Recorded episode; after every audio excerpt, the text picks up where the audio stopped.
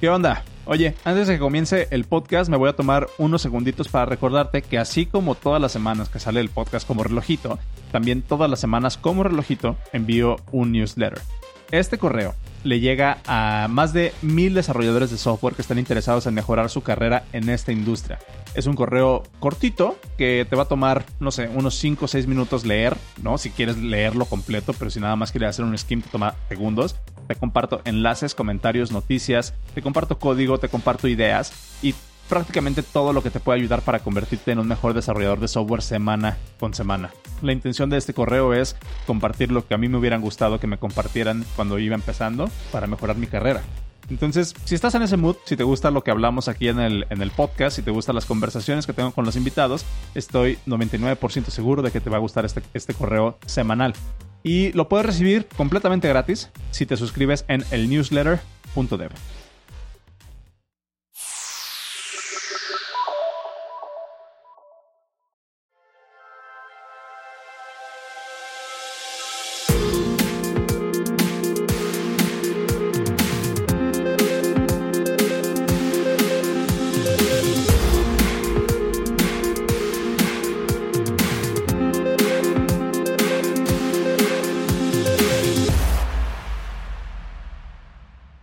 Hola, ¿qué tal? Te doy la bienvenida a esto que es el podcast Dev.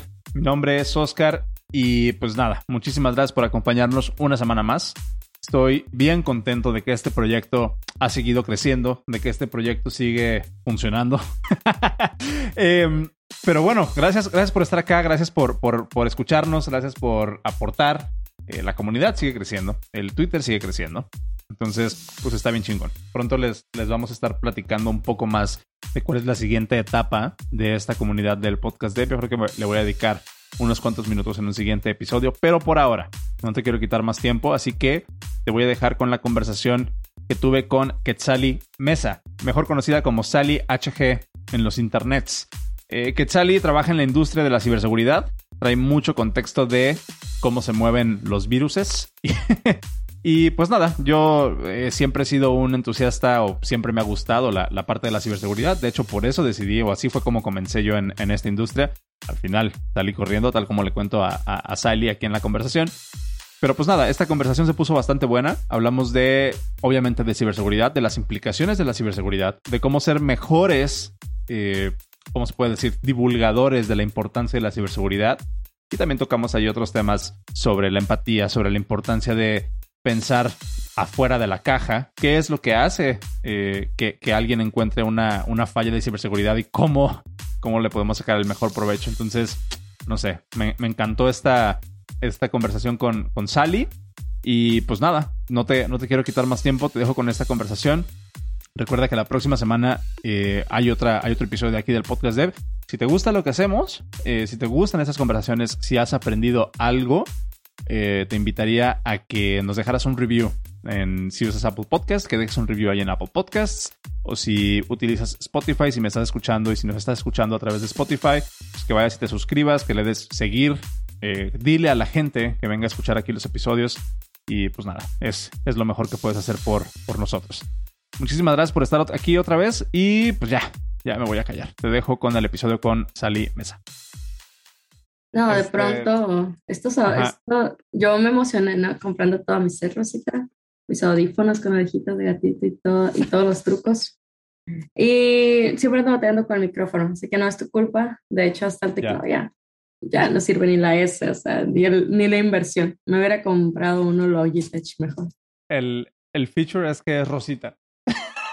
Sí, el feature, ajá, y que es caro porque es Razer, y ya. ok. Bueno. ¿Estás, ¿Estás en ese vibe de, de los teclados mecánicos y eso? ¿Es algo que te gusta? Sí. sí. Totalmente. Yo, me, yo me, acabo de deshacer de, de, uno. Este, estaba utilizando un Keychron. Ajá. Lo usé unos cuantos meses, pero como últimamente estoy escribiendo mucho más, ya después de mm. un rato como que ya las muñecas me empezaban a trastabillar. ¿Ya? Y fue así como de, Nel. Entonces volví a uno de estos, un ergonómico. Que de este he tenido como, como cinco o seis, pero Qué moderno, qué moderno. Qué Este... No, se ve chido, ¿eh? Hasta eso que yo, que me gusta taca, taca, taca, taca, estoy escribiendo, pero, pero igual le damos una, una oportunidad a esos ergonómicos que se ve muy potente. Ah, bueno, ya, ya, ya te, te, dejo para que empiece con su... no, no, no, al, al, contrario, o sea, de hecho, lo que, lo que está padre de, de, de estos podcasts es pues justamente el cotorreo. Entonces no, no hay formato, no traigo agenda, más bien traigo un chingo de preguntas. Eh, pero me gustaría empezar por agradecerte porque hace un año, casi to the day, fue cuando te escribí y, y no sé si me dejaste en visto aquella vez o no te llegó el mensaje. No, ¿qué va? Lo que pasa es que cuando no sigo, discúlpeme, lo que pasa es que um, Twitter e Insta seguido me filtra mensajes cuando no saben que yo sigo. Eh, me los filtra, pues porque también me han mandado cosas ahí turbias, entonces um, se me olvida checar como esa, como esa bandeja entrada por, supongo que por interfaz la dejan de alguna manera oculta. Ah, tengo que, ah, ¿qué es esto? Eh? Y verlos, ¿no? Entonces es muy a lo largo. Y, y de pronto sí, la verdad que tengo varios mensajes sin contestar. Eh, también voy a charlas pendientes, pero ahí hago el intento. No es por mala onda, sino porque no los vea. porque no es, los Es, puro mame. Yo, yo, yo sé justamente de lo que hablas, pero digo, quería, quería romper un poquito el hielo con eso. Eh, pues para darte la, la, las gracias por, por estar acá, por darte la, la chance este, de, de, venir a platicar acá conmigo al, al podcast de cómo, cómo va tu semana. Híjole, pues mira que Justo esta semana eh, acabo de llegar a México, andaba en el gacho, como dicen aquí. este, y llegué el lunes muy cansado porque es un viaje desde Washington, desde allá casi desde Canadá hasta Culiacán. Y eso que Culiacán está acá al norte. Yo soy culichi de corazón. Eh, y, y nada, o sea, el lunes y martes fue puro descansar y, y ya ayer que ayer fue miércoles, ¿no? No, hoy, hoy es miércoles. Ah, no más, qué raro. Bueno, ah, bueno, descansé todo el lunes y ya para ayer dije, no, ya, tengo que O sea, estoy trabajando mis horas y todo, lo normal. Pero yo soy muy inquieta, que quiero estar haciendo cosa y media. Entonces, eh, ya ayer dije, no, me voy a poner a hacer algo. Y empecé a, a, a, checar, de hecho, como mensajes pendientes, cosas de comunidades que este, antes de viajar dejé como medias. Y por casito, o sea, si no fue porque soy bien workaholic, de repente de que me acordé, ah, ya tengo el podcast y me levanté la mañana en chinga al estarme. Este, ahí disculpen las malas palabras. Este, no, ha sido una semana cansada, la describiría yo, pero apenas va a la mitad. Apenas es, apenas es, como dice, ombligo de semana. Ajá. Es el, el primer 90% de la semana ya, ya pasó, queda el otro 90% de la semana. ¿Y tú qué ondas? ¿Cómo estás? Pues, pues tranqui, eh, ya ahorita un, un poquillo más tranqui. Ayer tuve que ir al, al doctor eh, porque llevaba ya unos cuantos días con el, con el ojo inflamado. Este, entonces fui ya a hacerme un chequeo. Resulta que traigo o que traía una reacción alérgica. ¿Quién sabe desde hace cuántos días? Hay un, un pebo. Ay, sí, no, no me deja, no me deja. Está bien. Es que sí es muy delicado los ojos, no manches, y más todo el día en la compu. Sí, sí está cabrón. Y por eso ya me empecé a, por eso ya me empecé a preocupar. Entonces dije, no, de una vez, vamos, vamos a checarnos. Yo en lo personal no soy mucho de ir a hospitales, la verdad soy bien collón para eso. Menos con COVID. ah, exacto. O sea, justo que es así como de que, nah. y para mañana, que de hecho ahorita me estoy acordando, ya había sacado una cita con, oftalmo con una oftalmóloga pero pues ya me resolvieron el problema y me dieron mi medicina y todo, entonces creo que creo que mejor la voy a cancelar esa cita con, con la oftalmóloga. Excelente, te lo recordé. sí, sí, gracias, by the way. Pero, este, Sally, a ver. Yo lo que quiero platicar contigo eh, es este cotorreo sobre ciberseguridad, porque todos sabemos que existe, pero nadie sabemos realmente con qué se come. Yo ahí me, confieso como un entusiasta, no experto. Yo también. Pero bueno, tú por lo menos estás trabajando en, en la industria. Te platico, te platico un, un poquillo. Yo siempre que, desde que empecé, más bien, yo empecé a programar y empecé a aprender de programación porque quería aprender a hacer virus. Mm, Entonces... Mm. no sé, no es el mejor motivante, pero está bien, no sabías que era malo. No sabías que estaba mal. Y, y recuerdo que las primeros, los primeros roces que tuve con el concepto de lenguajes de programación de código fuente de X y Y, cosa que ahora es, es muy, muy conocido, por lo menos en, en lo que yo hago, es eh, em, empecé literalmente leyéndome las páginas de Wikipedia de los virus como este, el, el I love you.bbs. Ay, es un clásico. E, estudiando cómo funcionaban, estudiando qué chingados, cómo infectaban. En aquel entonces estoy hablando de 2006, 2005. Este, cómo se infectaban eh, utilizando los protocolos de Messenger cómo se viralizaban, cómo utilizaban el, Windows, el file system de sharing en, en redes para infectar, los códigos para abrir y cerrar la bandeja de, del CD de las computadoras. Y no, no, era, era, obviamente otro, otro mundo en aquel entonces, pero ese fue mi primer, mi primer acercamiento a la tecnología.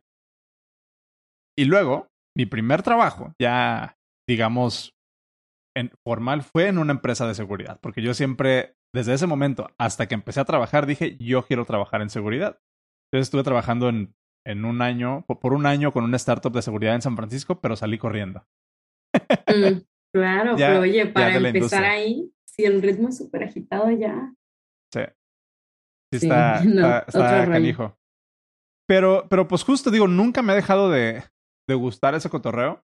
Nunca me ha dejado de, de interesar pero pues entendí, creo que muy temprano, que, que no era para mí. No, no diga eso. Pero, pero a ti te, no solamente te, te funcionó, sino que aparte te, te fuiste de lleno a, a, trabajar con cuestiones de, de ciberseguridad. ¿Cómo, cómo pasó eso? Interesante, ¿no? Muy interesante la manera en que conociste la ciberseguridad. Este, yo creo que fue totalmente distinto porque sí, cuando era niña, o sea, yo era de esas niñas que se iban al ciber con mis hermanos, tengo dos hermanos hombres, y nos íbamos a jugar Counter-Strike, Age of Empires, o sea, puros juegos de esos eh, pues, multiplayer que, no, el Half-Life, o sea, era como que mi acercamiento con las computadoras era ir al ciber, ¿no? Y me acuerdo la primera vez que me hice un mail, tenía como ocho años, mi hermano me lo hizo, aquí sentado, así como el meme de que está alguien sentado en la compu, y así, y está a otro lado agarrando el mouse, así, así mi hermano haciendo el correo. Y, ¿Fue um, arroba hotmail o qué fue? Sí, perro hotmail, exacto. Todavía lo conservo. Soy, soy, la, soy un anciano. y ya luego con el tiempo, cuando iba a la secundaria, y, recuerdo que pues yo soy de orígenes humildes, obviamente no tenía dinero para comprar una computadora, mis papás ni siquiera para pagar internet, pero da la casualidad que por ahí en un lugar así de esos de gobierno, iban a tirar computadoras por cambio de administración y mi tía dijo, ah, a llevar una a mis niños, que son bien inteligentes. Y nada, yo hasta ese entonces a lo único que hacía era el ciber jugar, eh, jugar los juegos de MySim, yo qué sé, cosas así, pero cuando nos trajeron la computadora a casa, ahí empezamos a ver las cosas distintas, porque pues ya teníamos con full access a una computadora en tu casa 24/7, me turnaba con mi hermano, recuerdo que me la pasaba leyendo blogs, ¿no? En internet, tipo misterios no resueltos y Chernobyl y, no sé, crímenes. y yo, o sea, creo que mis hermanos y yo siempre tenemos como esa inclinación a la tecnología, porque mi hermano mayor es ingeniero mecatrónica y el menor que yo es sistemas, está estudiando sistemas. Entonces, todos nos fuimos por ingeniería y nuestros papás son contadores, así que nada que ver. Este, ellos le hacen al hermanos hablan el... que, es una de las habilidades que no te enseñan en la escuela que tienes que aprender a dominar más que, más que mucho de lo que sí te enseñan, ¿no? Ni me diga que tengo un mensaje en el buzón tributario. Sí, no, perdón, no, no quería ir para allá. no quería recordar. Y bueno, ya yendo al punto, para ser más objetivos, pues esa, esa inclinación en las computadoras me hizo estudiar programación cuando estaba allá en la prepa. Empecé estudiando C, eh, sí hacíamos cositas mis hermanos allá tipo por hackear juegos. Por ejemplo, el Pet Society de Facebook, me acuerdo que pues a mí me gustaba mucho ese jueguito de que tenías tu mascotita y le comprabas cositas y tenías amigos en un Sims, pero de mascotitas. Y me acuerdo que nosotros lo hackeamos para obtener muchas monedas. Eh, y luego también mis hermanos tenían este juego Dark Orbit, Me acuerdo que también, tipo, hacían un bot como para que la navecita se moviera y fuera haciendo dinero. O sea, muchas cosas así que uno las hacía, pero las hacía tipo por niño, por travesura, por explorar. Así como decías, bueno, me interesaba aprender malware, pero porque no sabía que era algo malo, no tenía un contexto al respecto. Y cuando estudio programación, inicialmente en la prepa yo tenía la idea de ser, pues, ingeniera en sistemas, lo que estudié, de hecho, ingeniería en sistemas. Ah, de pronto sí me llamaba la atención el mundo de la ciberseguridad, pero pues ni por aquí me pasaba, ¿sabes? O sea, todo lo que era ese mundo. Ah, también es como igual podría llamar la atención la inteligencia artificial, porque se escuchaba robots y cosas así, pero era una niña todavía. Sin embargo, cuando estaba en la universidad, y es valiosísimo esta clase de, por eso siempre estoy tratando de incentivar eventos en universidades y dar charlas en universidades, porque de repente vi una charla de este chavo que se llama Rafael Bucio, que tiene esta empresa que se llama TPX, eh, que pues hablaba ¿no? de, de, vulnerabilidades, en, creo que era vulnerabilidades en, en gasolineras y, y IoT, cosas así, y a mí me interesó mucho, como dije, wow, me llamó la ciberseguridad, pero hasta ese momento, digamos, mi background era eh, programadora súper ñoña, súper eh, perfeccionista con mi código. Y sin embargo, no sentía que fuera mi pasión. O sea, era muy buena y todo. Es, era como sacaba las mejores notas y lo que tú quieras, pero no era mi pasión. Entonces, eh, como en ese entonces era difícil, como no tienes experiencia laboral, como trabajar en eso. Mm. yo hice como un internship o un verano científico, como le dicen en la escuela, con la empresa de, de bucio, o sea, pero fue que tipo yo le dije, hey, o sea, dame una chancita, quiero aprender. Me dijo, sí, o sea, tenemos practicantes, puedes ir. Y por ahí hice una investigación de, de ransomware, de, en ransomware en México. Por ejemplo, por ese tiempo creo que estaba, eh, acaba de pasar lo de Pegasus, eh, también estaba el tema de, ay, no me acuerdo, este que te secuestraba y te ponía todo blue, blue, no sé que, sabía mucho. México y ransomware se llevan de la mano. Y que, eso es algo que mucha gente no sabe, ¿eh? O sea, México está plagado de, de, ransomware y de spyware a nivel estado.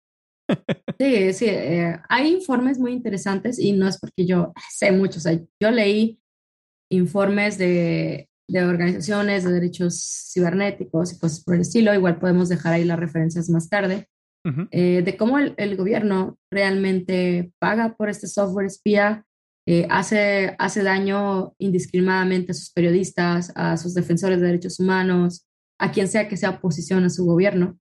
Y nadie se entera, no pasa nada, y ahí están las pruebas fehacientes y no pasa nada, como típico de México a veces. Y no, sí en México creo que hasta miedo me da porque sí está cañón, como dicen, no quiero patear el avispero, pero eh, sí recomendaría que investiguen un poco más del tema porque la información está ahí, no más falta que la busquen.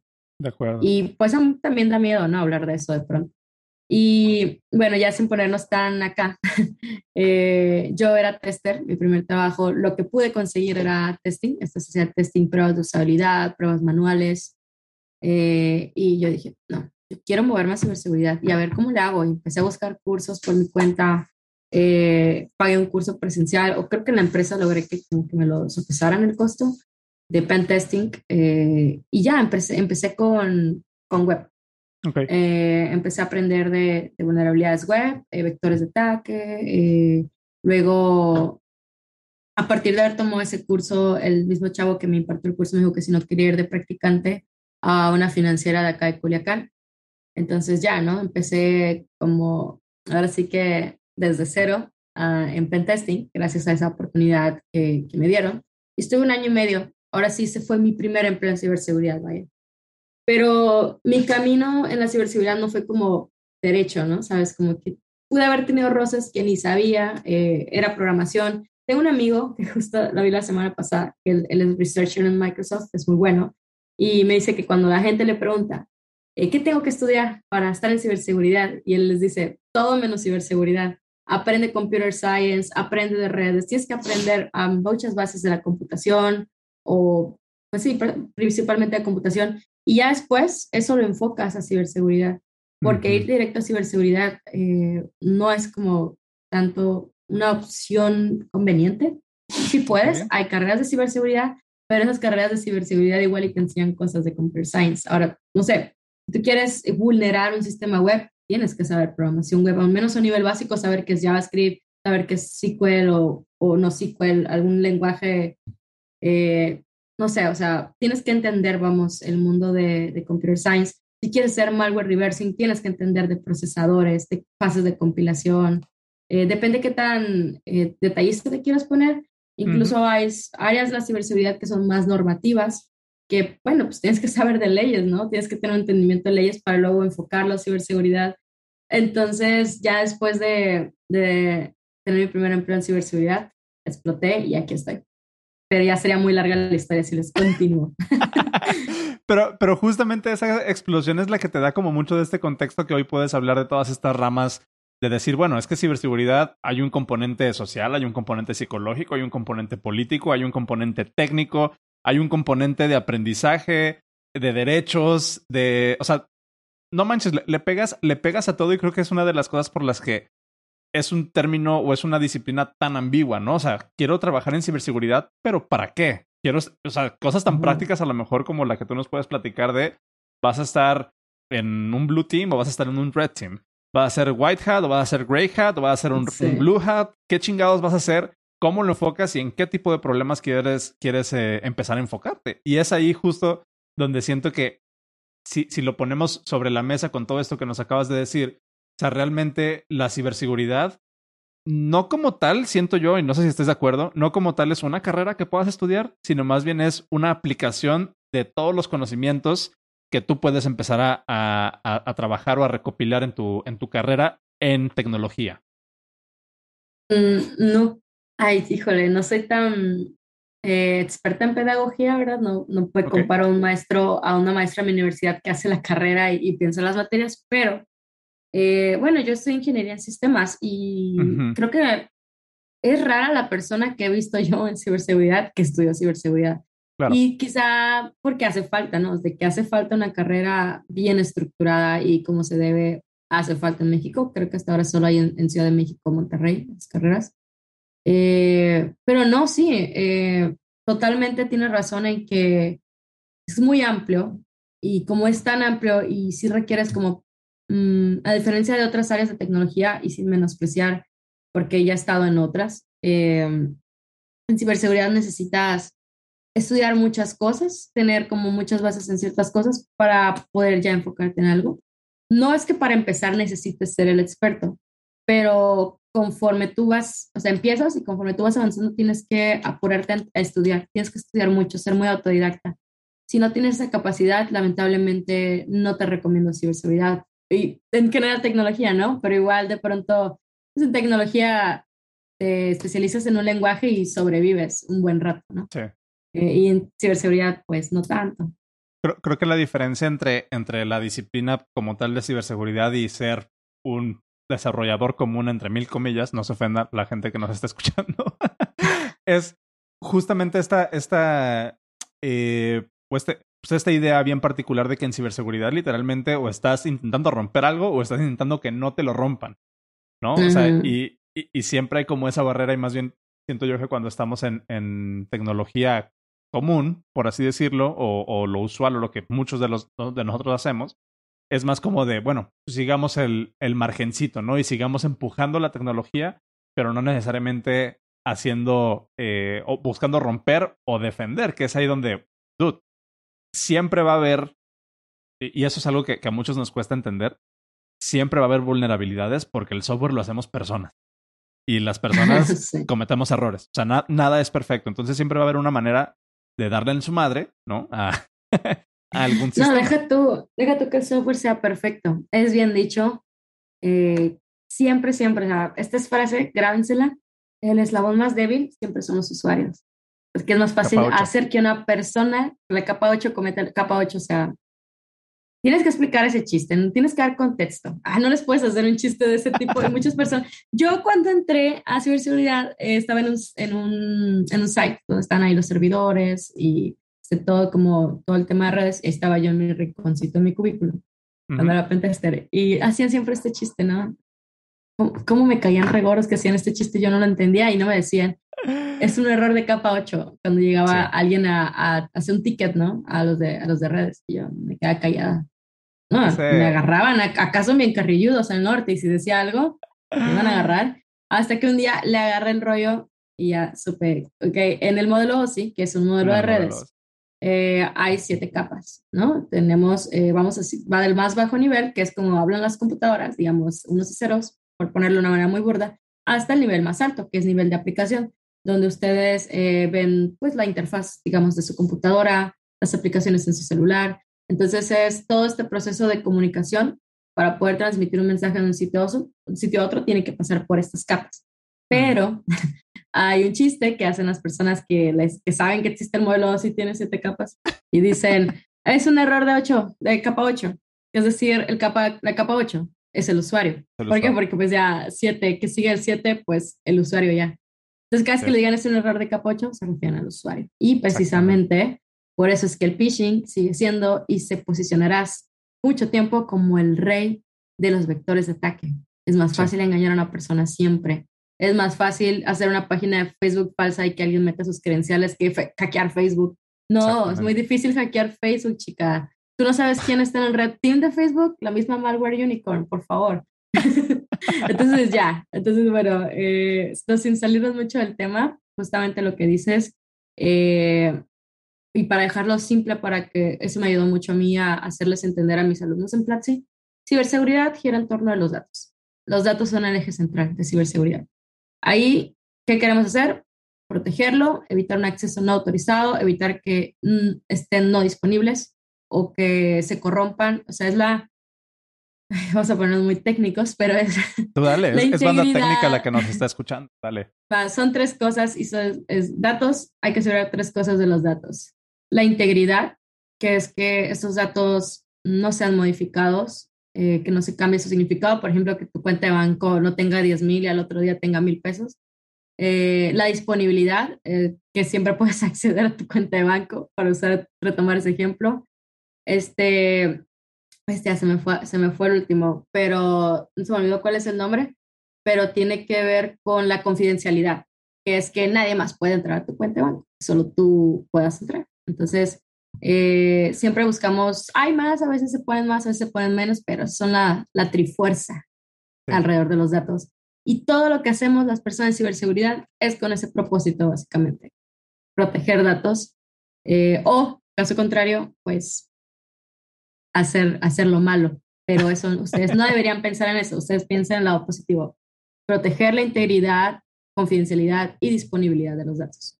Sí, 100%. ¿Cómo, cómo, digo, ahorita hicimos el, nos bajamos hasta la capa OSI y después hablamos, hablamos de otras cosillas, pero a mí me interesa mucho conocer tu perspectiva como alguien que trabaja en la industria de la ciberseguridad, que está preocupada por hacer las cosas, por hacer las cosas bien y que está empujando justamente esta, ¿cómo le podríamos llamar? Normalización de que la gente, o concientización, vamos a decirlo, ¿no? Porque tú estás allá afuera creando contenido, empujando las ideas, haciéndole saber a las personas, oigan, la ciberseguridad es importante por esto y esto y esto, ¿no? Y estás entrenando a otra generación de, de profesionales en, con, todo lo que haces.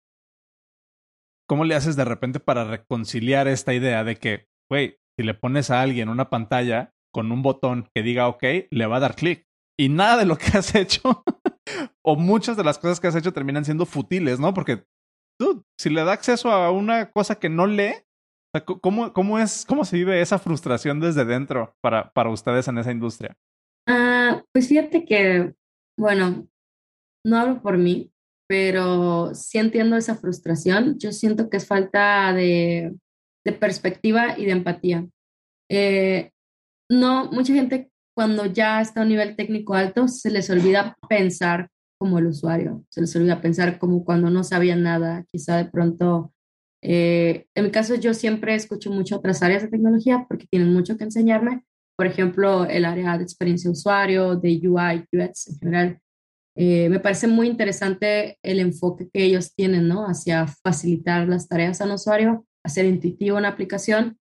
Y es tarea de nosotros dentro de ciberseguridad hacer equipo con esas personas y educarlos para que al crear productos tengan en cuenta también la seguridad de los usuarios.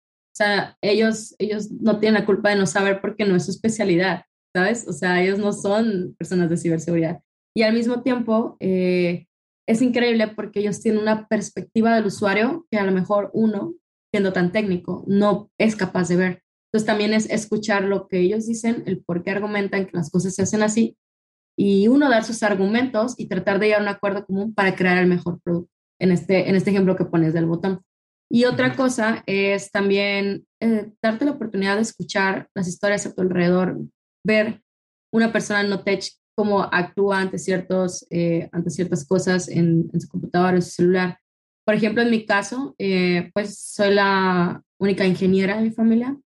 En mis dos familias no tengo ninguna prima que haya estudiado ingeniería, menos ingeniería en sistemas. entonces, Mm, su perspectiva de la vida es distinta porque tienen otras prioridades. Mi prioridad es estudiar y ser una workaholic, pero la prioridad de ellas es su familia, quizá algunas de ellas su carrera, eh, no sé, marketing o algo por el estilo. Y yo siempre escucho, siempre estoy muy atenta, nunca vengo a opinar, sino primero voy a escuchar eh, y me cuentan anécdotas tipo de su hijo en el celular o, de ellas eh, en, con tecnología y veo cómo ellas utilizan la tecnología trato de ponerme en sus zapatos, el contexto que ellas, ellas o ellos tienen. Me llevo más con mis primas, pero pues por eso digo ellas, ellas, ellas tienen. Eh, y, y, es muy interesante porque esas cositas, o sea, uno no las piensa, no las tiene en cuenta y eso te ayuda a ser más humano al momento de, de crear tecnología, al momento de, por ejemplo, hacer concientización, te das cuenta de la deuda que tenemos las personas en tecnología con el mundo en educar a las personas de nuestro alrededor y ser pacientes, porque bueno, ellos tienen muchas habilidades que nosotros no.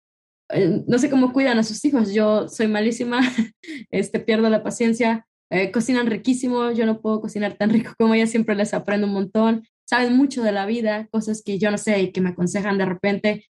Y todos al final del día, como humanidad, somos un equipo y nos apoyamos y lo mismo debería ser, al menos nosotros en Tech, con las personas que tenemos cerca, llámese tus papás, tus hermanos, tus familiares no tech, tus amigos que son no tech. Eh, practica la capacidad de explicarle las cosas a ellos.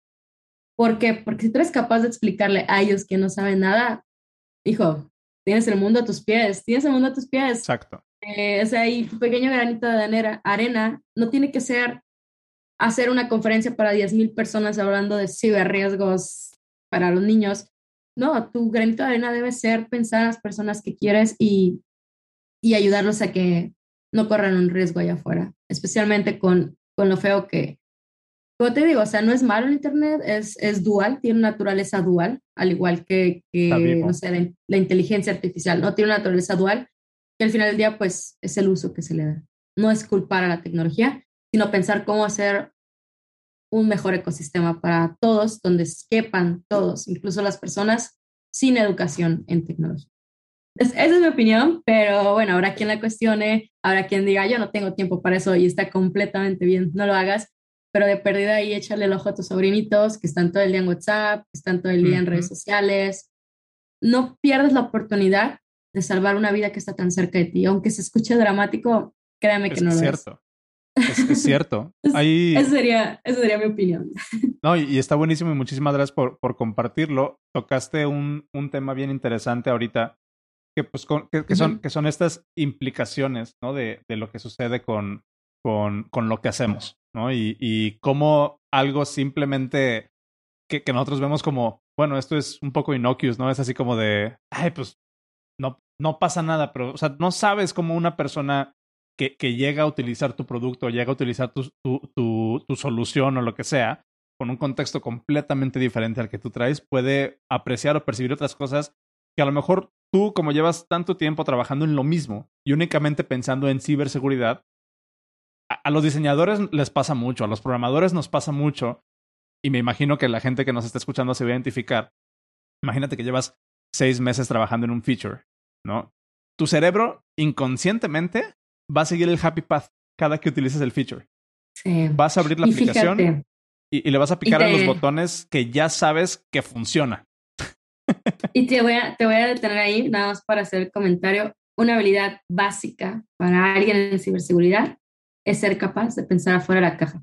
entre menos pienses en el Happy Path, mejor, pero también piensa en el Happy Path, no, pero pensar fuera de la caja, eh, casi te digo, es algo con lo que muchos nacen, otros adquieren, pero es importantísimo. Continúa. no, no, no, pero, pero justo de eso, de eso se trata, se trata, tu chamba, que es básicamente, a ver, tengo este pedazo de software que, está, que, se, que, se pretende que se use de esta manera, ¿cómo puedo dar dos pasitos para atrás para pensar en formas en que lo pueden abusar con, con las capacidades que tiene? ¿No? Punto. Eso se trata, la ciberseguridad. Y fíjense, si quieren agarrar inspiración, váyanse a leer las noticias que van saliendo de vulnerabilidades está re loco las cosas que hacen. O sea, desde, incluso se sabe en esta, o sea, la clásica de ciberseguridad, la historia del Capitán Crunch, no sé si te la sabes. No, pero a ver, cuéntala. Eh, no, miren, no soy muy experta porque no fue, no fue en mi año, pero eh, ¿Y no te por allá, no, pero no me hace daño. todavía ni nacía yo, pero en el pasado, cuando antes el teléfono y el internet estaban pegaditos de alguna manera, por ponerlo así como en, en alto nivel el concepto, entonces, si tú querías entrar a internet o entrar a la línea, había una operadora que hacía como el cambio y había un sonidito y se hacía como pip, cuando estabas haciendo el cambio. Yo no lo puedo imitar. Y justamente a un güey así se le estaba comiendo su cereal a gusto y se, no más, eso suena como el silbato que viene gratis en el cereal del Capitán Crunch. Ya. ¿Y sabes qué hizo? Vulneró de una manera increíble. Eso tienen que leer esa historia porque es interesantísima. Cómo el, el, dude agarraba su silbato y hacía creer a las personas que ya había, se había hecho como aceptado el cambio o algo por el estilo. O sea, deberías tú contarla porque yo no soy tan buena en el storytelling. Pero con ese silbatito engañó a mucha gente. Así que los dejo picados para que vayan a ver esta historia. Pero así es, o sea, o sea, son ideas que de repente, y es lo mismo en ciberseguridad este, te dan una pieza, no sé, eh, por ejemplo, hace poco vulneraron, creo, a Microsoft le han cosas muy, muy interesantes. Hace poco una vulnerabilidad que tenía que ver con, con fotos y hashtags. O sea, y es como que, ¿cómo se le ocurrió a la persona? O sea, siempre se les ocurre, los mejores atacantes se les ocurren los escenarios más absurdos.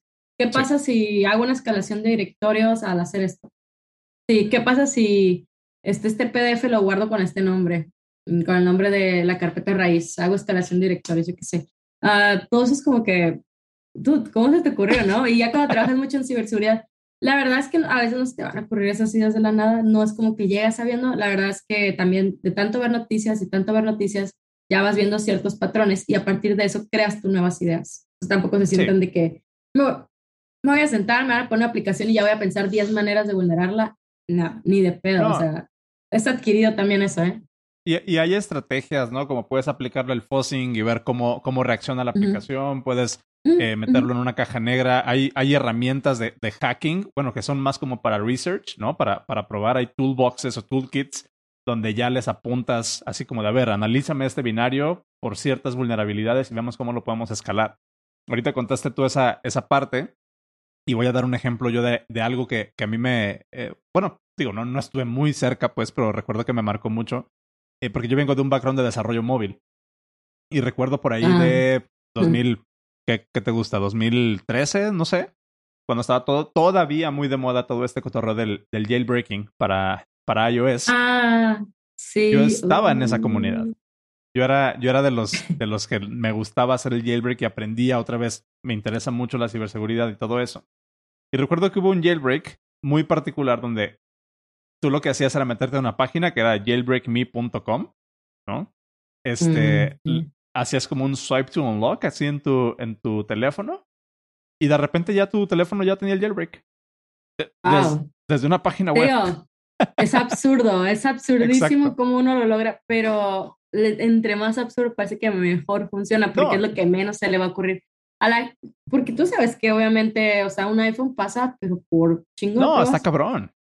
O sea, y tienes que geniártelas a un nivel super saiyajin para que se te ocurra algo que no se les haya ocurrido a ellos, que también son ingenieros de ciberseguridad muy buenos. No, y, en aquel momento, pues obviamente no estaba tan protegido, tan blindado el sistema operativo como lo está ahorita, ¿no? Pero recuerdo que en aquel momento fue tan impactante que simplemente por hacer un swipe to unlock en una página de internet, de repente ya tenías el jailbreak sin ni siquiera reiniciar el teléfono así como de, ah, chinga. Entonces me, metí a escarbarle, a, a, ver cómo funcionaba, a investigar cómo funcionaba y ahorita se me vino a la mente con esto que comentas.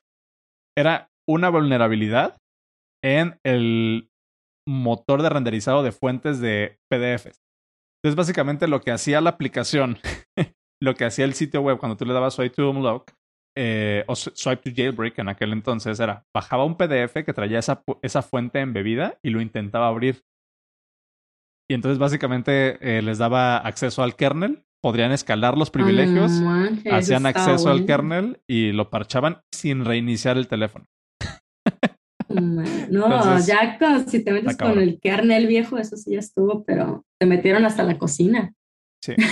Y es que, y es que la cosa, por ejemplo, con, con sistemas como, como lo es el, el iOS, pues sí, o sea, digo, por cómo está configurado el sistema operativo, sí tienes que escalar desde el kernel para poder hacer el, jailbreak, ¿no? Porque todo está en, en Sandbox.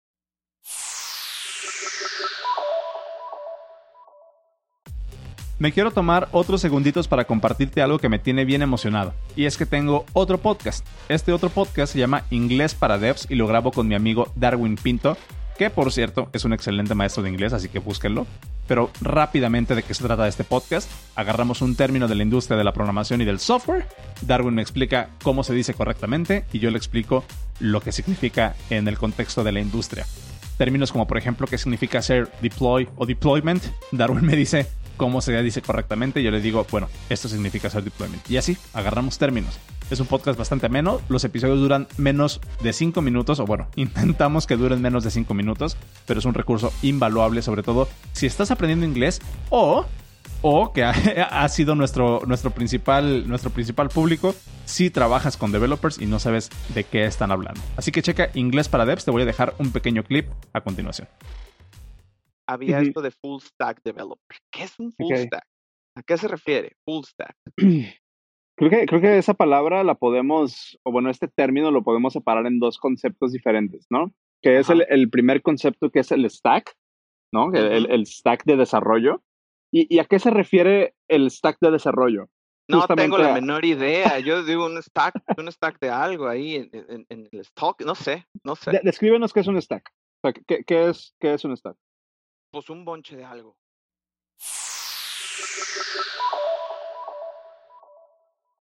Sí, sabes que yo hice mucho pentest a aplicaciones Android. O sea, tengo background en pentest aplicaciones Android, explotando, reverse engineering y todo.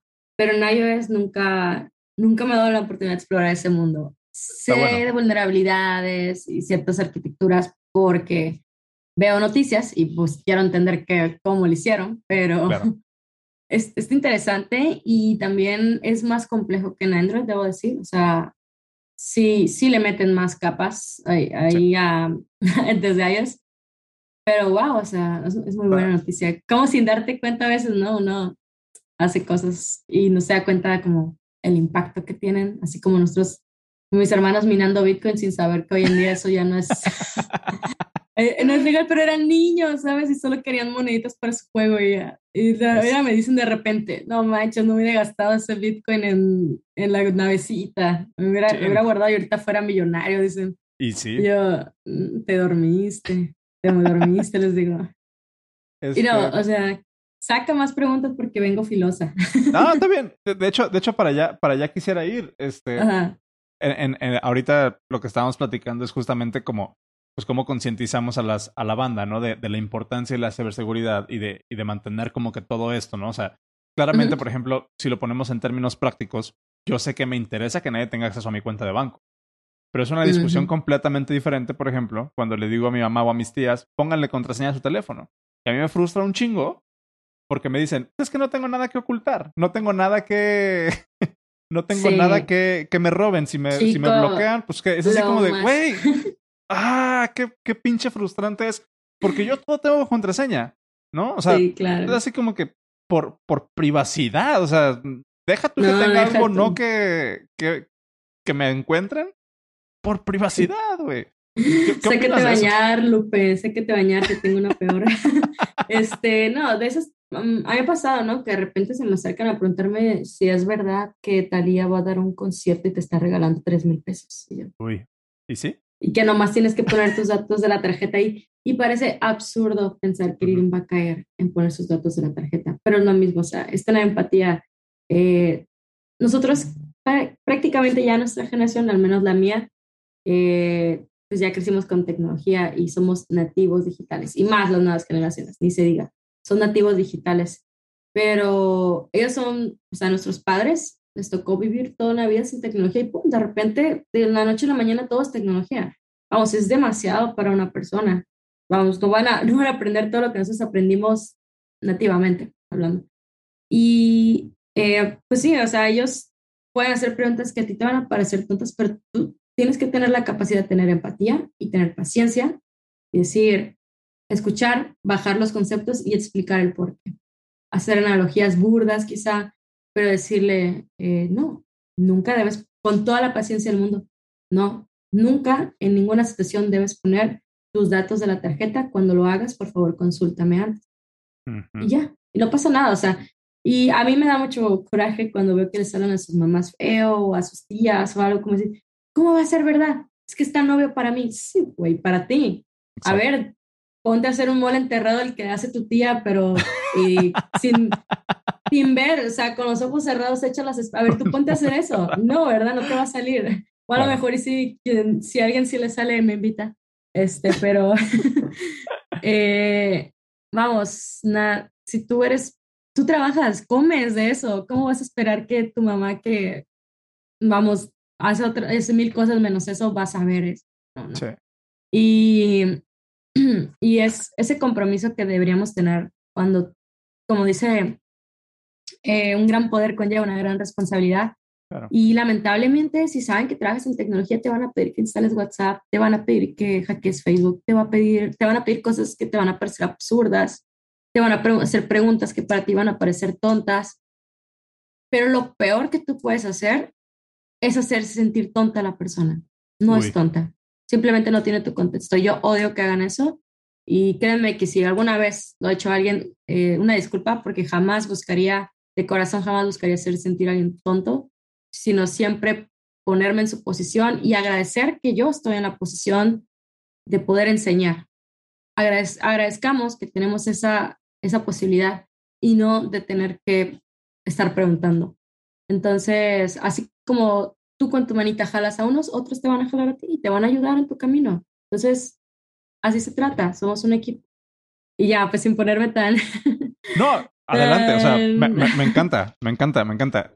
Eh, la, la, discusión ahí creo que es justamente y, uno de los grandes retos que, que veo en la industria y no sé si tú estés de acuerdo o hayas observado lo mismo, es justamente como esta falta de compasión por, por las personas a nuestro alrededor, ¿no? Eh, las personas técnicas o que venimos de un background 100% técnico, pues claramente tendemos a ver todo como o es o no es, ¿no? Y si soy, y si sé, soy mejor porque sé y tú no.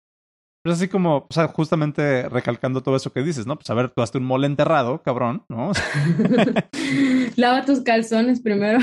Ajá, como, como dices, no. bañate primero y luego, y luego hablamos. Pero eh, me imagino, por ejemplo, que, que tú que estás otra vez como muy metida en esto, has desarrollado alguna, alguna, algún modelo mental, ¿no? Como para explicar no solamente el aspecto técnico de oye, si te piden tarjeta, háblame primero. Si te piden información privada, si te piden tu dirección, si te piden lo que sea, háblame primero y, te ayudo a analizarlo. ¿Has, ¿Has, logrado salirte un poquito de esa practicidad a lo mejor para, para comunicar la importancia de la privacidad? Porque al inicio de la conversación hablábamos de los derechos humanos, hablábamos de cuestiones políticas, hablábamos de todas estas áreas de la vida donde puede impactar una deficiencia en, en la ciberseguridad de, de, nuestra vida. ¿Cómo, cómo, cómo, empujamos ese, esa noción? O sea, ¿cómo bajamos eso ya a un nivel más? Porque creo que para allá ibas, pero te pusiste frenito tú sola, como más, más holístico, ¿no? Así como de... No me acuerdo. este, pero sí, o sea, ¿has, has, has logrado bajar algún modelo mental para eso? ¿O has, has desarrollado mm. algún discurso interno como para, para empujar esa idea? Es que, bueno, un poco de contexto. Yo toda mi vida siempre he sido, nunca he sido maestra como, ya digamos, en un puesto de trabajo soy maestra de algo, pero desde que yo era muy pequeña, mm, siempre me ha tocado no sé, las personas siempre se acercan pidiéndome ayuda y siempre me ha tocado mucho como enseñar a los demás, ya sea matemáticas, ya sea cálculo, ya sea física, lo que sea, ¿no? Y con, con, el tiempo eso se tradujo a la tecnología. Eh, no es fácil, les voy a decir que es, eh, primeramente no se sientan también ustedes frustrados al no ser capaces de bajar conceptos, porque definitivamente no es fácil si no todos lo estuviéramos es una haciendo. Chinga. Es, es muy difícil esa capacidad desarrollarla, no todos nacemos con eso. Yo no sé si nací con eso porque desde siempre lo he hecho, desde muy niña siempre se me facilitaron temas complejos y siempre sentía la necesidad de ayudar a los demás a entenderlos, pero eh, no, cuando yo empecé a trabajar como pentester, siempre, siempre tenía la inclinación a ayudar a aprender a los demás. Cuando yo trabajaba de pentester, mis primeros como acercamientos a esta clase de, de prácticas que tú, que tú mencionas, de educar a las personas en privacidad, era justo hacer como pláticas de concientización dentro de la empresa, ¿no? Tipo explicar a los desarrolladores por qué tienen que echar un ojo a las JSON Web Vulnerabilities, porque sus tokens eh, se pueden romper, explicarles que es un OWASP Top 10. Y es tedioso. Es una tarea tediosa porque es algo que tú ya sabes y de pronto si no, si no son personas que a ti realmente te entusiasma ayudar, de pronto sí es como que, ay, aquí voy otra vez a explicar lo mismo, una y otra vez. Pero es como esas tareas tediosas que son necesarias, como hacer ejercicio todos los días, como lavarte los dientes tres veces al día, pero son necesarias.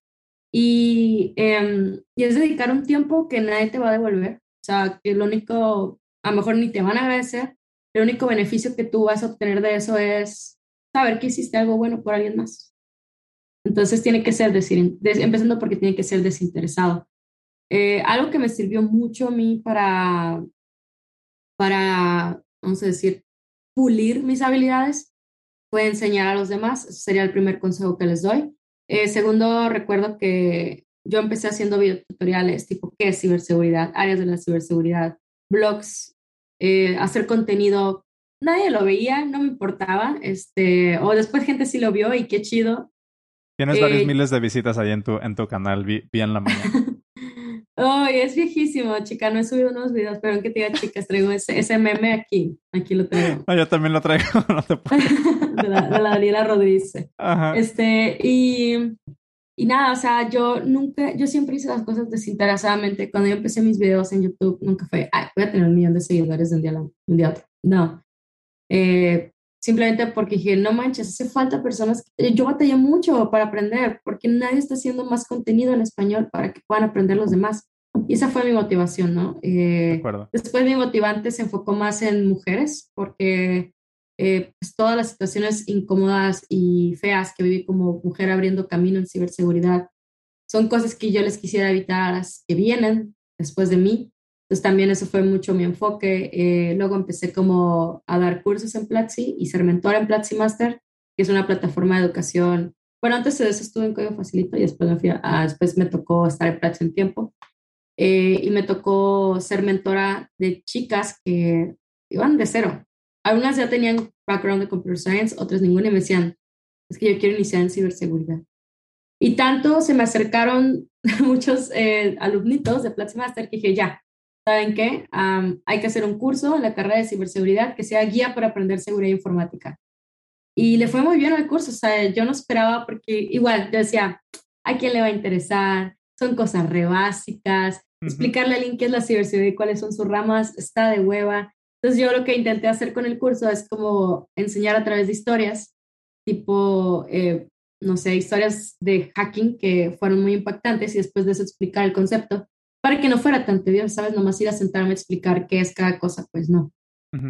Eh, y el curso le fue excelente, creo que a muchos les ha gustado, eh, tiene buena puntuación, espero que si les ha gustado, díganme, porque me gusta que me digan, me gustó el curso para que me motiven a seguir haciendo más. Créanme que es un esfuerzo grandísimo detrás de las personas que hacen contenido y más los que hacen contenido gratuito y es totalmente por amor al arte. O sea, es casi casi no remunerado, no crean que nos sale mucho, mucho beneficio de eso, sino la, la satisfacción de que alguien te escribe y te diga, gracias a ti me motiva a hacer esto, gracias a ti di este paso, eso es lo que hace que valga la pena. Y siento que muchos creadores de contenido lo hacen por eso, simplemente por ayudar, porque otra persona tenga que pasar todo lo que él o ella tuvo que pasar. Entonces, eh, ¿cuál es mi modelo para cumplir? ¿Cuál es lo que yo hago ahorita como que salí para cuando tengo que enseñarle a alguien? Eh, lo primero es ponerme en, sus zapatos, escuchar su background. Siempre le pregunto, ¿qué estudiaste? ¿Qué haces? ¿Qué te dedicas? ¿Por qué te interesó? ¿Cuál fue tu acercamiento? Entender. Lo primero que tienes que hacer es entender a la persona. Y ya que estés en su perspectiva, desde ahí puedes enseñar. Ese sería mi, mi tip, mi hack siempre es ese, y me ha funcionado. quizá yo tengo la facilidad y créanme que no es porque yo nací con ese don, sino que lo he practicado toda mi vida, muchas veces que empiezan a practicar desde hoy con las personas que tienen cerca.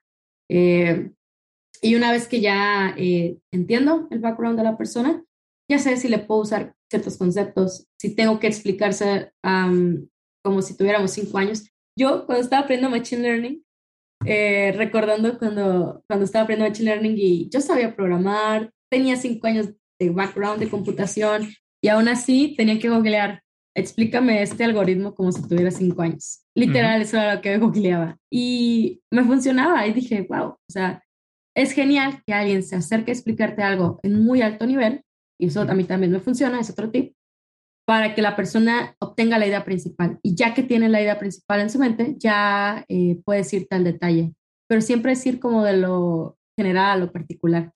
Eh, ya si es una, ya si escuchas a la persona y ves que la persona sí es técnica, incluso hasta más que tú en ciertos aspectos y que tienen conocimiento, bueno, ya te puedes poner a explicarle con... Y yo aún así, y por eso me cuesta mucho hacer tutoriales de cosas avanzadas, aún así supongo que no sabes, ¿sabes? O sea, de que voy a hacer un concepto y le digo, ¿sí sabes qué es esto? Ah, bueno, y ya, le empiezo a explicar. Entonces, incluso si va a ser como, si vas a decir programación, eh, si sabes que es una persona que no tiene background de programación, ¿sabes lo que es la programación? Y es igual como cuando te vas de página en página en Wikipedia buscando el concepto, concepto, concepto, y ya te regresas y ya entiendes la idea general. Es lo mismo, es no suponer nada. No supongas que la persona sabe, no importa quién sea. Escúchala, pregúntale, y dejen claro que si le estás preguntando, no es porque piensas que está mal, también trata de... Otra cosa que funciona es enseñarle tu vulnerabilidad a la otra persona. 100%. En el sentido de, no te sientas mal. Yo cuando empecé no sabía esto. O me acuerdo, como dije me acuerdo cuando yo estaba aprendiendo Machine Learning, que aún teniendo cinco años de Computer Science, me costó un montón. Y siendo buena en matemáticas, porque también Machine Learning tiene un buen de matemáticas, de temas de matemáticas, tenía que googlear, explícame como si tuviera cinco años qué es el SVG, no sé qué es, y no puedo entenderle a este, este tipo de Stanford que me está explicando, necesito que alguien me explique el concepto, entender la idea y luego ya me voy a los tecnicismos. Y es lo mismo, em, como muestra tu vulnerabilidad para que las personas no se sientan solas. Todos tendemos a sentir que somos el único que no entiende. A mí me pasa mucho.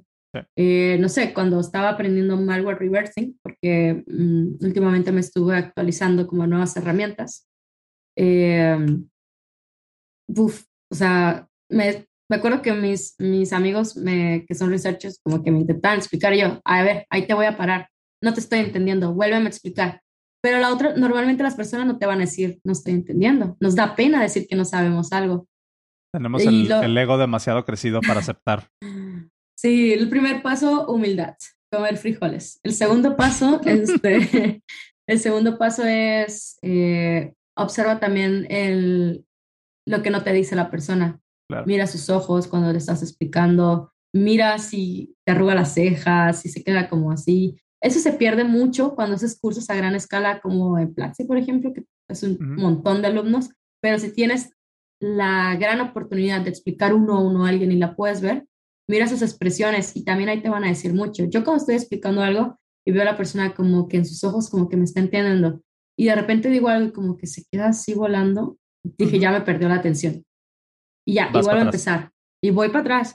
Y es, y volver para atrás y decirle, no te sientas más, te lo vuelvo a explicar, tú nada más dime, te lo vuelvo. Y tienes que estar rogándole a la persona para que te diga si está entendiendo, porque se va a se siente mal, uno se siente mal. Yo me siento mal cuando no entiendo algo a la primera y tienes que darle la, la, confianza, el voto de confianza o la, la cercanía para decir, oye, a ver, no es no, no te estoy cobrando por, por, o no sé, digo, no lo estoy haciendo por, eh, por, por mérito, ¿no? Es así como de, a ver, el chiste es que tú te salgas de aquí con más conocimiento del que llegaste, no con más dudas. ¿no? O sea, es, es, otra cosa. Bueno, a lo mejor sí con más dudas, pero con más conocimiento. Con, con, más dudas informadas, vamos a ponerle así. No con más cuestiones de desconocimiento de, ah, es que no entendí y ahora tengo muchas más preguntas que me da un setback. Hace, hace ratito mencionabas, y, me gustaría recalcarlo, porque yo, a mí sí me gusta ponerme eh, medio esotérico en, con, con estos temas. Este, mencionaste algo bien interesante que es esta parte de, bueno, yo siempre he sido buena para explicar cosas complejas y hoy lo aplico en, ciber, en ciberseguridad, ¿no? y últimamente he estado explorando mucho ese concepto y no sé, me gustaría rebotarlo aquí de rápido contigo, a ver qué, a ver qué opina. Me encanta lo esotérico, dime. Porque, este, mucha banda nos quedamos con la idea de que, de, de, de, que, de que el trabajo y el empleo es exactamente lo mismo. No sé si tú has escuchado en, en, en inglés, por ejemplo, tenemos estos dos conceptos de work y job, ¿sabes? A ver, yo creo que pasaron ayer el contexto porque no me sé esa. Ok, en, en, eh, y, y, de, y, de, aquí vengo y déjate pongo mi, mi, mi, teoría y lo que he estado trabajando en estas últimas semanas. En inglés tienes este concepto de work y job, ¿no? Work es trabajo, job es empleo. Si eso lo bajamos ya al día a día, tú puedes escuchar que muchos artistas, muchas personas eh, digamos, como que comparten conocimiento, muchas personas que empujan el status quo de las cosas, siempre dicen, this is my life's work. Este es el trabajo de mi vida. Mm, ¿no? Casi nadie dice, this is my life's job. Sin embargo, en español, nosotros tenemos trabajo. Y únicamente le decimos empleo, o digo, por lo menos sin generalizar, sin poner verdades absolutas sobre la mesa, yo no he escuchado a alguien que le diga voy a mi empleo. La única, la única, el único momento en donde decimos empleo es cuando estamos buscando. Estoy buscando empleo. Estoy buscando empleo. Pero una vez que tenemos el empleo, se vuelve trabajo. Y yo con lo que he estado trabajando últimamente con, con mis estudiantes, es justamente eso que tú decías. A ver, hagamos una separación entre tu trabajo, cuál va a ser tu life's work, y tu empleo, porque tu trabajo lo puedes aplicar en diferentes áreas, en diferentes empresas, en diferentes disciplinas, en lo que tú quieras. Y tu empleo es circunstancial y está atado a un time frame y a un compromiso muy, muy particular. Entonces, la forma en cómo a mí me ha funcionado hacer este reframing de, de cómo bajar estos conceptos y cómo encontrarle, otra vez, si me pongo un poco esotérico, sentido a tu vida es hacer esa separación entre, a ver, mi trabajo es enseñar conceptos complejos a personas y no soy maestra, no tengo formación académica, eh, bueno, de, pedagogía, como decías, ¿no? Este, no tengo ninguna de esas bases, pero ese es mi trabajo. Mi trabajo es procesar información para que la generación que viene detrás de mí sea mucho más cabrona que yo. Mi empleo ahorita es trabajar para tal empresa, ¿no? Cool. ¿Y, y a qué voy con todo esto?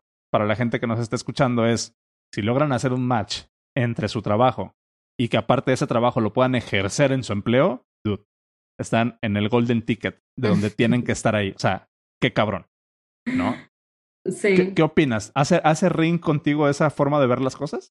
Wow, sí, totalmente. Bueno, es que lo he escuchado de otras maneras. Es como este concepto lo continúo viendo y una otra vez explicado distinto. Eh, por ejemplo, cuando eh, trabajé en Platzi, estas chavas hicieron un, un, video, un podcast que hablaba del Ikigai. I-K-I-G-I creo que tiene que ver un poquito con eso. Eh, está re bueno por si alguien lo quiere ver. Eh, cuando yo era más joven, digamos, como más, cuando tenía como una, era una veinteañera que iba entrando a la universidad, eh, pues yo estaba en medio de, de, una depresión profunda que llevaba años acompañándome, la maldita. Y eh, pues un día de repente, después de como por primera vez ir a terapia y tener esos breakdowns emocionales, como ese Hero's Journey, ¿no? Que das como el círculo y de repente vuelves a tener ese breakdown, vuelves a tener una realización y vuelves a hacer. Un día me di cuenta que mi propósito en este mundo era transmitir. De cualquier manera, o sea, y transmitir se traduce a muchos niveles, transmitir puede ser a mi familia que está aquí cerca de mí, tanto como un millón de personas. Y creo que es mi vocación también. O sea, la gente le dice de muchas maneras, mi propósito, mi vocación, mi deuda externa, no sé, pero... Eh, deuda externa está, está bueno. eh, pero yo siempre lo tuve muy claro de entonces porque creo que estaba muy perdida y estaba yo como en esa búsqueda de propósito. Estuve como un año que le da vueltas y a veces me fijaba en cosas muy, muy superficiales, tipo tener mi trabajo, tener mi casa, tener, y no está mal, digo, tener esas metas en la vida, pero para mí no terminaba de llenarme, ¿no? Eh, y me decían, mi mamá, hija, lo tienes todo, o sea, a lo mejor no te va tienes, muy bien. Te da, tienes mucho dinero y lo que tú quieras, pero después te va a ir bien, este, pero tienes talento, eres inteligente, las mamás que nos ven como, wow. y yo, sí, pero no tengo un propósito, no tengo dónde enfocar toda esa energía, ¿sabes? Y el día que descubrí así algo bien random, de repente te dice, esto es lo tuyo, y me di cuenta que transmitir en este mundo era mi propósito. Y en el momento en que yo descubrí eso, todo cambió. ¿Por qué? Porque ya uno dice, va, es que esto es lo mío y te agarras de eso, ¿no? Esto es, esto es mi, mi trabajo de vida, como dices tú. Mi trabajo de vida es ir a transmitir a los demás y creo que lo he expresado dando charlas, lo he expresado siendo mentora, dando clases, cursos en línea, pero también lo he expresado de otras maneras, por ejemplo, haciendo labor social cuando puedo, explicándole a las personas que quiero cosas que cualquier otra persona le parecería tedioso y una pérdida de tiempo, para mí no lo es. Eh, y siento que muchos allá afuera también deben tener esa vocación de transmitir y quieren eso, otros que pueden tener otra vocación totalmente distinta y está genial, no importa. Lo importante es que lo tengas claro y que por el descubras eso. Te puede tomar 20 años, te puede tomar a lo mejor hasta los 50 años lo descubres, o toda tu vida piensas que es una cosa y lo descubres que otra, y no pasa nada, porque ese es tu camino ninja, como dice Naruto. Pero quién sabe, después cambio de opinión, pero yo me siento muy segura de esto y, y tengo, siento que tengo una deuda grande porque la vida me ha dado mucho. A lo mejor no me, no me dio las mejores circunstancias cuando niña, la vida fue muy dura para mí, realmente muy, muy dura para mí. Eh, llegar a donde estoy me costó sangre, sangre para llegar aquí, pero la vida me dio muchas lecciones que me hicieron para mí la persona que soy hoy y estoy orgullosa de la persona que soy.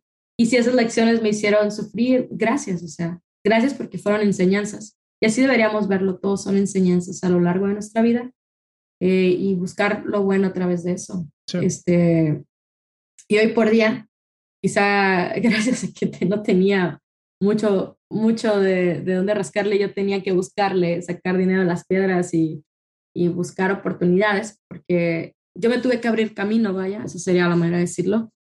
Aprendí mucho, aprendí mucho y, y, mi responsabilidad con el mundo es evitarle eso a los demás, sino que abrir más camino. Por ejemplo, en cosas simples como en mi universidad, que es universidad pública, que es el, Tecnológico de Culiacán. Eh, hay personas muy talentosas que no llegan a donde deberían llegar porque no hay oportunidades, porque no se han abierto puertas, no se han abierto caminos. Y justo me acaba de pasar ahora que estuve en Seattle, que estuve como conociendo a todas las personas que trabajan ahí en Microsoft, en Amazon, en Facebook, en distintas empresas Big Tech que están allá, eh, que me contaban como su journey, ¿no? Son del Tech de Monterrey y cualquier persona, y más si vienes de escuela pública como yo, podría decir, ah, es que son del TEC de Monterrey y quedarse ahí.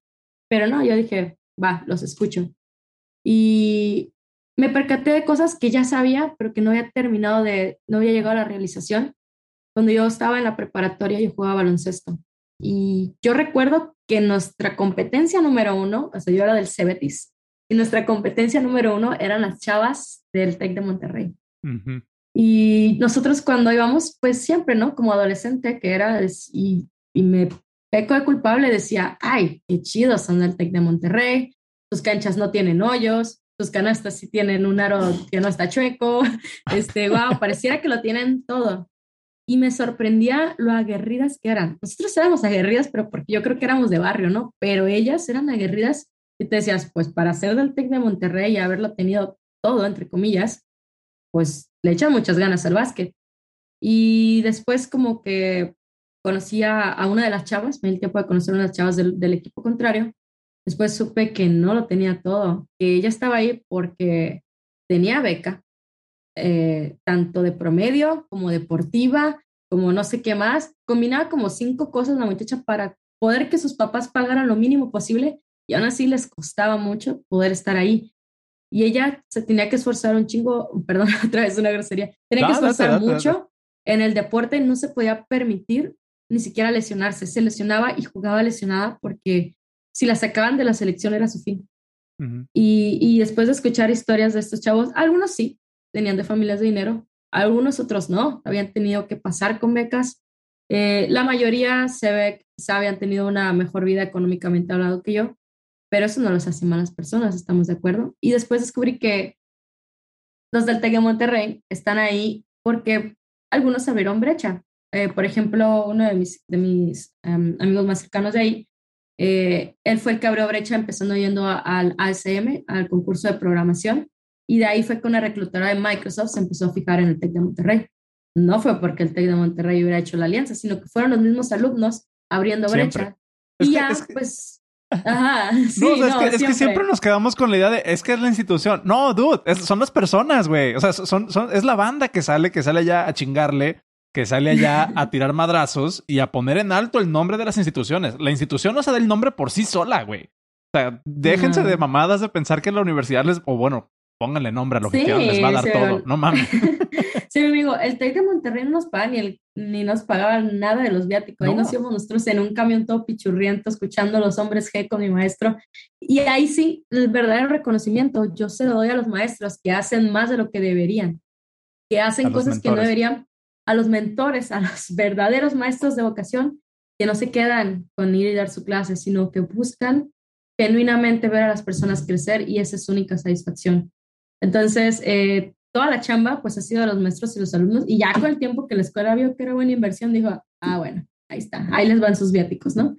Eh, hagamos la alianza con Microsoft o algo así. Entonces dije, ah, yo tengo que abrir brecha para mi... Lo primero que yo pensé es que yo estoy en la posición de ir a abrir brecha para mi universidad y lo voy a hacer. y es eso, es, es ser desinteresados en, crear ese, ese impacto y esa ayuda para otras personas. Y bueno, es, digo, pero ese es mi propósito en la vida, o sea, ir y, y, hacer eso porque es lo que me hace feliz. Y eso es lo que si a ti te hace feliz, ve ¿sabes? Y es una chinga. Y la verdad es de que cualquier cosa que hagas cuando la haces, y digo, hablaba con, ahorita se me está viniendo mucho a la mente Vicente Plata porque tuve un podcast con él oh. hace poquillo. Y estaba escuchando hoy en la mañana que salí a correr un podcast con los chavos de Sin Frontera Dev, creo. Eh, y justamente hablaba, hablaba y hablamos de eso. La, vida es una chinga. O sea, nadie va a llegar y te va a poner las cosas ahí enfrente para decirte, a ver, ya toma, te lo mereces porque estás bien bonito, ¿no? Porque estás bien bonita, dátelo. Está, está, cabrón. O sea, y mucha banda salimos y yo me pongo porque salí de, salí, logré sacarme de esa, de esa burbuja que esperas que te caigan las cosas enfrente, ¿no? Y de repente te empieza a frustrar y a ah, pinche sistema culero, ¿no? Y dices, no, pues güey, tienes que chingarle y tienes que, ponerle a, ponerte a hacer las cosas. Y la forma en como yo he encontrado como de, pensar sobre esto es todo, todo, todo, absolutamente todo va a salir mucho mejor cuando te gusta lo que estás haciendo. Y cuando aparte le pones un propósito encima, lo que tú le llamas, por ejemplo, ese desinterés simplemente por ver a la banda crecer y por ver a la banda superarse, tú, es muchísimo más el impacto, ¿no? Porque tú, tú date cuenta, ¿no? O sea, recuerdas tus profesores, recuerdas los maestros que llegaban o pedos o tarde o, de malas. ¿Qué, qué, te, ¿Qué, te, transmitían? ¿No? Que, o sea, quererte inyectar cloro, ¿no? Así por, por decir, no mames, güey, si tú no quieres estar aquí dando las clases, ¿crees que yo quiero estar aquí escuchándote a ti dando una, dando una clase que no quieres dar, cabrón? O sea, pura pinche pérdida de tiempo, ¿no? Ahora, sí. para terminar. Para empezar a terminar. Para empezar a terminar. Si nos ponemos otra vez, metafísicos. ¿Qué le dirías a la banda que cree que su propósito de estar en esta pinche industria es hacer gatekeeping? Y decirle a la gente, no, pues es que, a ver. Yo fui, víctima, yo fui víctima del gatekeeping. y, me, me, imagino que has de traer ahí un buen insight Y puedes ponerme a mí la cara que quieras y, dímelo a mí. O sea, saca, la, saca la frustración. ¿Puedo, fungir como tu punching bag aquí. Mm, sí, voy a terapia, ¿eh? no sé, o sea, ¿qué, qué, qué, qué le dirías a la banda o cómo, cómo podrías ayudar a bajar ese, ese mensaje como mm. de, de, a ver, por ahí no es? Pues mira, primeramente quiero decir que a mí me pasó, voy a contar una anécdota ya para cerrar con esa pregunta. Em, cuando yo, todo pasó, ha pasado muy rápido los últimos años para mí, o sea, yo estaba en un ritmo así haciendo y haciendo cosas que, pues obviamente hay detalles que no se le va. Por ejemplo, cuando después de, de tener el primer internship, que me fui hasta el otro lado del mundo, me fui hasta Praga, hasta República Checa, estuve en un laboratorio pues internacional, ahora sí que todo era en inglés porque había personas de todas partes del mundo, de, de, era un laboratorio de la Universidad Técnica Checa con una organización civil que era apoyada por Avast, el antivirus. Entonces, eh, está de más decir que en ese momento cuando ya empezaron a seguirme muchas personas, o sea, que hablaban otro idioma, dije, no, pues ya, mientras esté haciendo mi internship, voy a poner mi, mi perfil de Twitter en inglés. Pero lo puse por eso, ¿no? Porque estaba ya con a nivel de researchers internacionales que eran mis amigos también y yo de pronto pues me gustaría escribir algo en inglés para ellos también porque son mis amigos. Amo la banda mexicana, latina y en español, son mi son así que mi corazón, pero también tengo otros amigos, ¿no? Que no hablan español y eso hay que respetarlo. Y de pronto me invitaron así como tú casual de que oye, ¿quieres hablar un poquito sobre ciberseguridad en mi podcast? Me dijo Oscar Barajas, un, buen amigo mío que aprecio y, admiro mucho. Y yo, ah, vamos, sí. O sea, ahí, ahí nomás, ¿de qué va a tratar? Tú no te preocupes, tú nomás estate ahí, es así freestyle. Y yo, arre. Y de repente creo que él hizo como un banner en el que tomó mi infografía de Twitter y la puso ahí, ¿no? Pero era algo súper relajado, era en vivo en Twitch, o sea, era así. Y de pronto una persona que era un maestro en la UNAM, creo que la, la foca del amor, algo así. Eh, creo que comentó ahí, puso, qué ridícula, poniéndose las cosas en inglés. Se supone que va a ser una charla de expertos, porque luego Oscar se le ocurrió ponerle a su podcast charlas con expertos, algo así como a su serie de videos. Yo no me considero una experta. Algún día espero hacerla en algún tema, como tener expertise, no ser experta. Pero mi filosofía es, prefiero ser la eterna novata, porque así nunca das por sentado que ya lo sabes todo. Y yo sé que en la práctica obviamente ya no soy una novata en muchas cosas, pero me gusta ir con esa actitud entusiasta. Entonces, la mentalidad? yo, ajá, yo en mi Twitter tenía Cybersecurity Enthusiast, entusiasta de la ciberseguridad antes en español.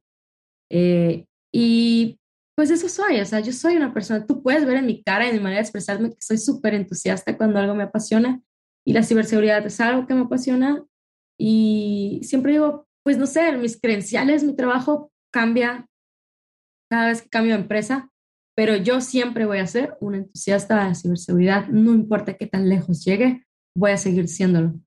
Eh, y espero nunca dejar de serlo, realmente no, quiero que llegue el día en que diga, ya no me entusiasma esto, ya no tengo más que aprender creo que es imposible, pero hay personas que a veces nos ponemos en ese estado mental por X o por Y, ¿no? También a veces uno se cansa. Y ya llegando al punto, esta persona empezó a tacharme de ridícula por poner en inglés mi por poner en inglés mis credenciales, como si por ponerlas en inglés, en inglés creo que dio a entender que uh, quería hacerme ver más wow. Dije, y así como que dije, wow, este tipo, normalmente yo ignoro esos comentarios, pero también me canso, ¿no? De tanto verlos y de repente digo, ¿sabes qué? Creo que también es mi tarea visibilizar que estas cosas siguen pasando. Porque muchos dicen, ay, pero de que se quejan ustedes y ya ni pasa. Eso sí pasa. No, tú no lo ves porque no lo estás viviendo, pero para eso tienes que escuchar, ser empático con las personas a las que sí les pasa. Y ya, yo los retuiteé y le puse algo, pues qué güey, yo soy, así soy, soy entusiasta de la ciberseguridad y qué. ¿Quieres que ponga mis credenciales? soy ingeniero en sistemas, eh, soy malware researcher, lo que tú quieras, o sea, te puedo dar mil títulos de las cosas en la pen testing, en las que he trabajado, en las que he hecho research o publicado, pero soy un entusiasta de la ciberseguridad y siempre me voy a definir así. Y no, se le aventó toda la bandita encima. ¿Cómo se te ocurre decir a tocar ese punto tan sensible, siendo que hay tantas personas allá afuera que no tienen el acceso a tener títulos, a tener una a tener estudios, personas que buenísimas que conozco, una computadora, personas que son researchers tan geniales y que ni siquiera estudiaron en la universidad. Me quedo de wow, esta persona es un genio.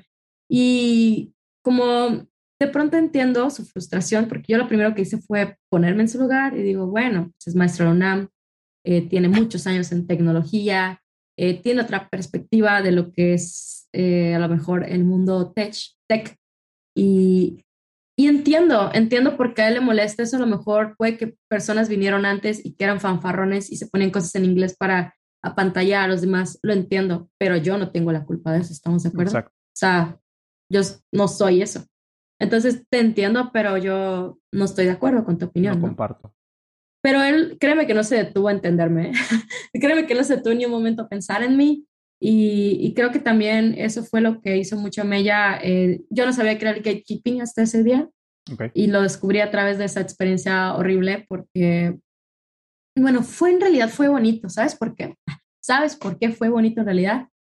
Ah, porque todos, mis, todos los que habían sido mis alumnos y eran mis alumnos o etcétera, o todas las personas que me seguían y de alguna manera admiran mi trabajo y les agradezco mucho porque son mi motor, eh, ni siquiera tenía idea del impacto que yo tenía después, hasta después de eso, me empezaron a, empezaron a contestarle a él. Yo no le dije nada ya, ellos empezaron a contestarle a él y a decirle, y entre más contestaba a las personas, peor se dejaba ver yo, güey, ya cállate, decía yo, güey, ya, ya está muerto, ya déjalo ahí, ya di que, la, di que la regaste y así déjalo. Todos cometemos errores y te vas a saber más humano y dices, cometí un error, pero ya entendí que estaba mal, a que si sigues en lo mismo. Ve, tómate un break y vuelve. Y no tienes idea, hasta personas que, wow, que admiro muchísimo, entraron a defender porque sabemos que eso está mal. Está mal juzgar a una persona por sus credenciales. Y hoy en día que tú puedes hacer lo que tú quieras, ¿qué importa de dónde vienes? Lo que importa es el impacto que vas a dejar en este mundo y lo que tu trabajo, lo que te apasiona, yo qué sé. Entonces, pues ya, fui víctima del gatekeeping y qué pienso ahora sí de eso. Eh, no vale la pena, no vale la pena hablar de estas personas, pero bueno, eh, siempre trata a las personas como humanos son seres humanos, no son, incluso la persona que más admiras es un ser humano, incluso el profe que más admirabas es humano y comete errores. Entonces, eh, al final del día, escucha a las personas, no te vayas por si, si tiene mil seguidores, veinte mil seguidores o si es un researcher en la Big Tech. Tanto una persona que va empezando como una persona que tiene un chorro de trayectoria te pueden enseñar algo y va a ser muy valioso. Yo creo que las lecciones más chidas las he tenido platicando uno a uno con mis alumnos que van empezando, porque no tienen tapujos, no tienen esos como sesgos que conforme vas avanzando en la industria te va cerrando un poquito. Y ellos no, o sea, van con, sin miedo, van con todo el entusiasmo, con la mente abierta a aprender lo que sea. Y eso es lo que yo siempre trato de mantener en mi persona. Entonces, de pronto ni siquiera me gustaría ponerme un título en donde sea que esté, al menos que sea necesario, como en LinkedIn, porque no quiero que las personas me vean por mi título, que me vean por la persona que soy, por el trabajo que proyecto o lo que sea que por lo que ellos me lleguen a, encontrar algún grado de admiración en mí y yo voy a encontrar un grado de admiración en ellos, por eso. Y, y así tal vez estás hablando con Mark Zuckerberg o estés hablando con tu mamá, míralos por las personas que son. Y ya, ese, ese sería Fuchi, Gatekeepers, Fuchi para afuera, caca, no queremos a esas personas aquí. Estamos en el 2021, cada quien ya puede hacer lo que quiera y hay tecnología para hacer lo que tú quieras. Eh, y todos cabemos. Todos cabemos aquí, o sea, no más porque alguien llegó y está teniendo relevancia, ya, tú vas a dejar de ser lo que eres, no. hay un chingo de espacio aquí, hay mucho espacio para todos y en vez de ponerte en ese plan, hazte amigo de esa persona, escúchalo, aprende, aprende lo que puedas aprender. Y lo que llegues a admirar y que dices, quisiese, pero no pudiese, dile, oye, admiro esto, quisiese, pero no pudiese, ¿cómo lo hiciste? dame el tip, porque yo, chica, yo quiero, yo quisiese. Y, eh, y créeme que las personas van a valorar mucho más eso que tú llegas queriendo impresionar, queriendo decir, yo hice esto. Y, es, y esto lo aprendí porque, y lo reaprendí esta vez que estuve ya en, en Seattle, porque las, realmente las personas con las que conviví son personas que si escuchas lo que hacen, o sea, por ejemplo, una persona que está programando procesadores, una persona que está, eh, no, no, me, nunca les pregunté su trabajo hasta que ellos se acaban el tema, eh, un chavo que trabaja en Tesla, otro chavo que está haciendo toda la programación de Alexa, o sea, yo como que, wow, y tú eres, y eres tan puro talento mexicano, ¿qué te pasa? Y le decía, qué orgullo, ¿no? Felicidades. Este, pero ya, o sea, ya con, conforme vas creciendo y viendo personas que son más relevantes en la industria, más te vas dando cuenta que lo menos que esas personas quieren es que los trates por su título, sino que los trates por las personas que son. Ya llévense esa lección. Llévense esa lección porque es el, es el hack de la vida para no sentirte menos ante personas que están más chidas que tú y también para no sentirte más y mantenerte con los pies sobre la tierra cuando hay personas que quieren aprender de ti. Así que siempre mantente con personas de las que puedes aprender y personas que pueden aprender de ti. Ese es el equilibrio, el balance, el balance en esta vida. Qué chingón. Eh, justo hablaba con Vicente hace unos cuantos días y este libro, el de eh, ¿cómo se llama? The Infinite Game, de Simon ah, Sinek. Game? Mm, no lo conozco. A ver, contexto.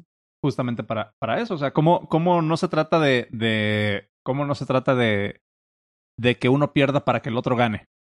O sea, todos cabemos todos cabemos en esta industria, todos tenemos chance, todos tenemos algo que aportar, ¿no? También otra cosa que, que yo he estado empujando mucho últimamente con mis estudiantes y con, la gente con la que trabajo es no quedémonos o, no hay que buscarnos, y de hecho creo que cerré un episodio pasado con, con esta frase, que es, o sea, no busquemos respuestas absolutas, busquemos perspectivas, porque todos tenemos una y todos tenemos algo que poner sobre la mesa y de todos podemos aprender un chingo de cosas. Entonces, hay que bajarle tantito al, al ego tantito. Acepten la diversidad, porque la diversidad es lo que hace, nos hace especiales como humanidad y es lo, las mejores ideas han salido gracias a la diversidad.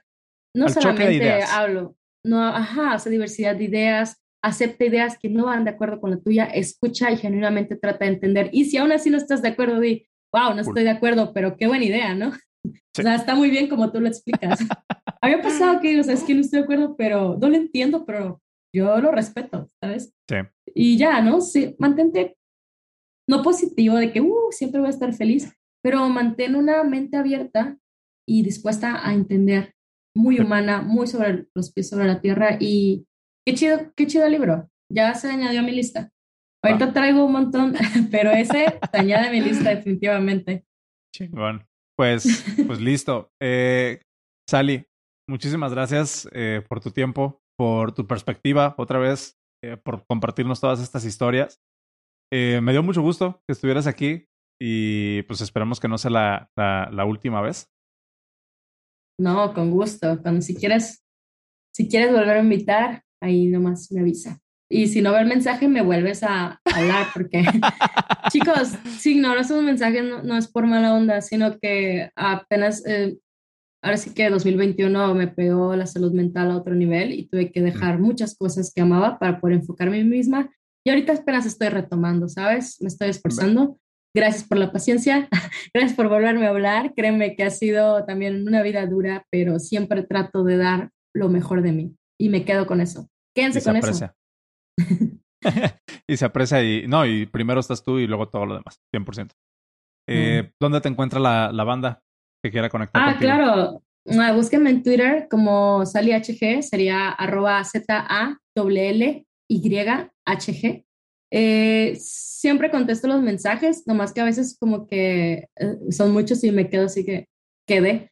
Pero si no les contesto, vuélvame a escribir, sean insistentes, porque la neta que sí me, yo quisiese, pero no pudiese contestar todo. Pero en serio, incluso me pueden mandar un mensaje a Telegram, también ese es mi nickname, Z-A-L-L-Y-H-G. Si quieren hablarme ahí, háblame por donde puedan. En todos lados soy Sally HG. O sea, nomás, nomás donde tengo mis tías no soy Sally HG. Ahí soy Ket Sally. y si son las tías de Sally que están escuchando esto, no la busquen ahí. Ay, tías, las amo. Son las mejores, las únicas que me han apoyado incondicionalmente en cada paso de mi vida. Las amo. Besitos para ellas. Son las verdaderas héroes de esta historia. Chingón. Muchísimas gracias, Ali. No, a ti por invitarme y este, cualquier cosa escríbanme, igual van a invitar, que traigo mucho de qué hablar.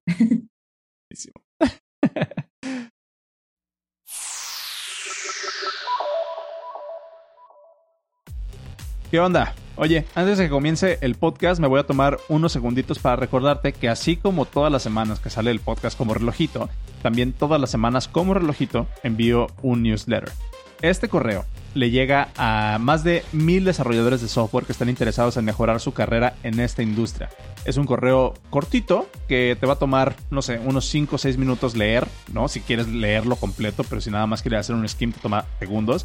Te comparto enlaces, comentarios, noticias, te comparto código, te comparto ideas y prácticamente todo lo que te puede ayudar para convertirte en un mejor desarrollador de software semana con semana.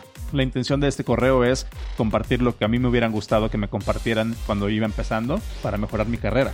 Entonces, si estás en ese mood, si te gusta lo que hablamos aquí en el, en el podcast, si te gustan las conversaciones que tengo con los invitados, estoy 99% seguro de que te va a gustar este, este correo semanal. Y lo puedes recibir completamente gratis si te suscribes en el newsletter.dev.